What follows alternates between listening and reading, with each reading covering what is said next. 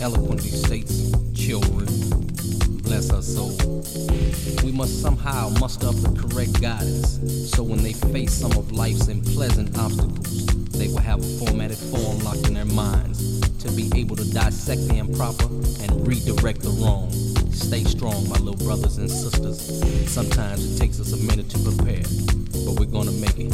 We're gonna make it, dig? Cause one of these days, the greatest mind and the greatest glory of all will shine, and he will weed out the decadent and recompense the ones who embraced his wisdom. Wisdom, wisdom, wisdom. I'm proud to be a brother.